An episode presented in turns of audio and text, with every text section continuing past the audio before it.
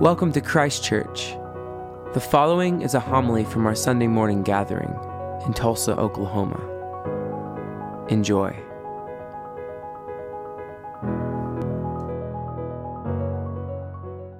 As I looked at the John 9 passage this week, uh, I think that we all can see there's no big aha that Jesus is saying, hey, you got a vision problem here.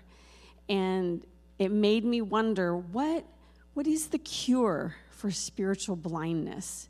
And so I thought maybe we would talk about that today. And at the beginning of the story, one of the things that happens is there's a reference to an old adage, a cultural thought that has been passed down.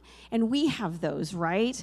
Um, there's I haven't heard this one too much in my lifetime, but I think maybe a hundred years ago we would have heard someone say, "An idle brain is the devil's workshop."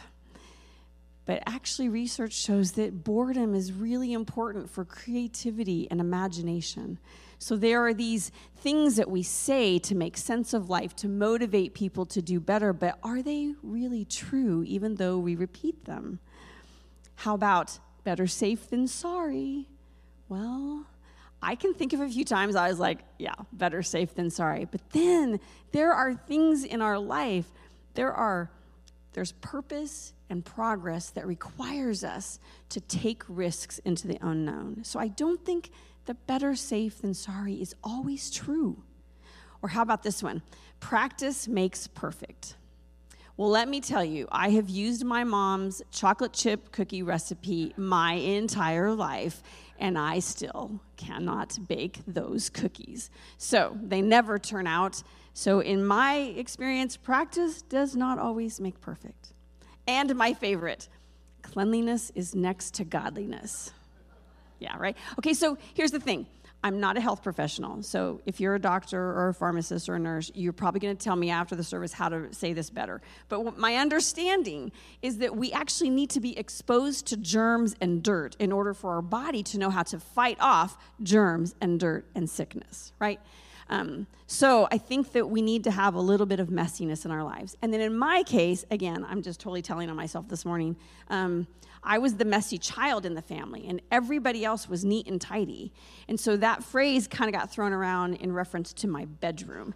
And so imagine the wonder and the joy the day I picked up a book called A Beautiful Mess. And it talked about how those of us who need all the piles in front of us, our brains are just organized differently.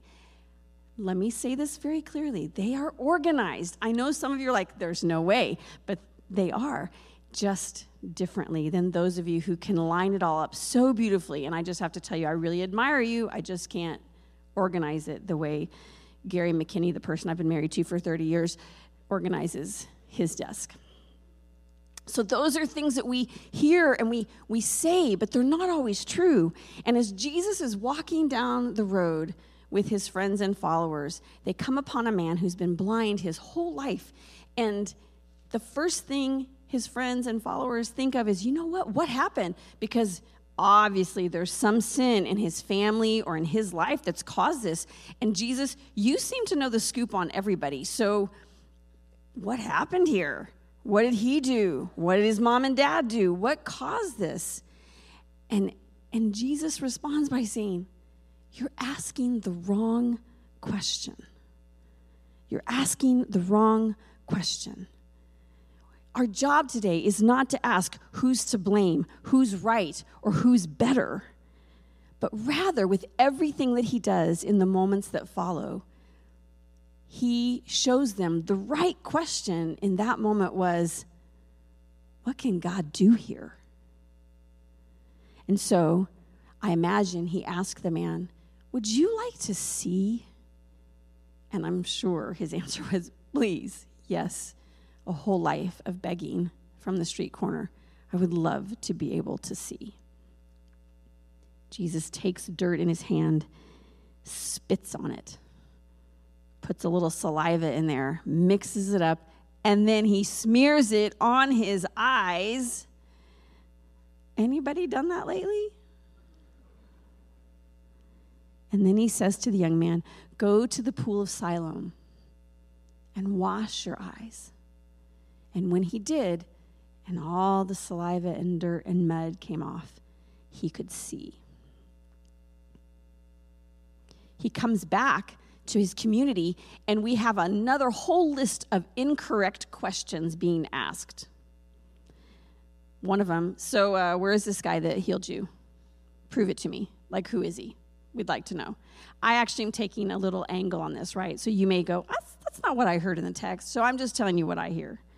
I heard, wait, after three times, how, how did your eyes get open? No, that other answer wasn't correct. Let's try again. How did your eyes get open? Or, what do you say about this Jesus guy? Because obviously they weren't fans. And so, what do you say? What your answer is depends on, like, determines how we feel about you and what we do with him. Or to the parents, hey, he's your son. Can't you explain this? What's going on here? Obviously, there's, there's something here. And I love the parents going, um, he can speak for himself. He's all grown up. And at the very end, the religious leader is saying, are, are you calling us blind? Kind of a defensive, what? Who? Are you kidding? Us? Blind? All these questions that are the wrong questions because the good questions could and would have been tell me the story of how your eyes were opened. I, it's fascinating. I'd love to hear it. See, there's a difference, not in just the words, but the tone. Or the question that was asked, the one really good question um, How can a bad man do miraculous, God revealing things? I think we need to take a step back here and think about that. Or really wanting to know, what do you think about Jesus? Tell us. We'd love to know what you think. And at the end of the encounter, Jesus comes to this young man and he has not seen Jesus yet. And so he's talking to him and he basically says, Don't, don't you recognize my voice? Do you, do you, is anything sound familiar here? All good questions. Questions that say, Hey, what can we do for this man who's had to beg from the street corners his entire life. How can we restore his family and his vocation, his purpose, his hope? What in this moment can we show everyone around about God's love for them in their most desperate situations? And what can God do with a little dirt and saliva? You see, wonder is an exercise for expanding our spiritual vision. It's one way to tackle spiritual blindness, to wonder, to ask a better question that helps us see the sacred in the mud and the saliva moments. Also, Jesus, as he interacts with his friends and the formerly blind man, and as that man comes back into his community and he interacts with the religious leaders, there's also, in addition to some great examples of the wrong question, also some examples of assumed answers. As the story unfolds, we first start with that old adage well, if you're blind, you sinned or somebody close to you sinned. So there's that, you know, punishment kind of idea of a struggle in life that is lifelong and you can't see and it's your fault. But there's also references to the Sabbath. I imagine, again, I love to imagine that Jesus woke up on the Sabbath and he was like, What rule can we break today to kind of stir up this conversation about what the Sabbath really means? Hmm, what should we do today? And so they're in a constant conversation with Jesus about, hey, Jesus, you can't do this stuff on the Sabbath. That would be an assumed truth. You can't do that on the Sabbath. Or how about this one? Listen, only those that are officially in our group can determine what the will of God is. And my favorite, the assumption that if you disagree with me, you are off track with God. Something is wrong with you, not me. Sadly, I've seen examples of that all over Twitter this week. But Jesus and the blind man both encourage an honest humility in their responses to people. The young man decides, I don't know this guy. I think his name's Jesus. He just smeared mud made from dirt and saliva on my eyes and sent me to the pool of Siloam, but I'm going to do it. I'm going to trust. I'm not going to think too hard about this. I'm just going to do it. And then when he comes back and he keeps getting grilled by the community and by leaders, and they just keep saying, no, no, no, no, no, that's not the right answer. How, how, how did you come to see? And his response is, listen, all I know is I once was blind and now I see. I can't tell you how. I don't know why. I just know that once I was blind and now I see. And then Jesus asks him when they encounter each other again, Hey, do you want to see and be introduced to the Son of Man? And he basically says, Oh, point me in the right direction. Yes. Oh, I wish so many times in my life when I was in that moment of struggle and discouragement that I responded, Lord, just point me in the right direction. I don't have all the answers today, but just point me in the right direction. And Jesus sums up the whole thing by saying, Listen, my goal for those who have not been able to see God and see his love for them will finally see it for themselves and the way that it can heal and change their lives. And for those who have gotten comfortable in what we see every day, not desiring to see or understand more, but acting as if they've seen it all. That's something we hear. I've seen it all. I've been around the block a few times. For those of us that say that, that are in that place we miss so much of what God is doing because we are experiencing spiritual blindness. I have glaucoma, which is an eye condition. It sounds really serious, but I, it, it's an eye condition that causes damage to the optic nerve.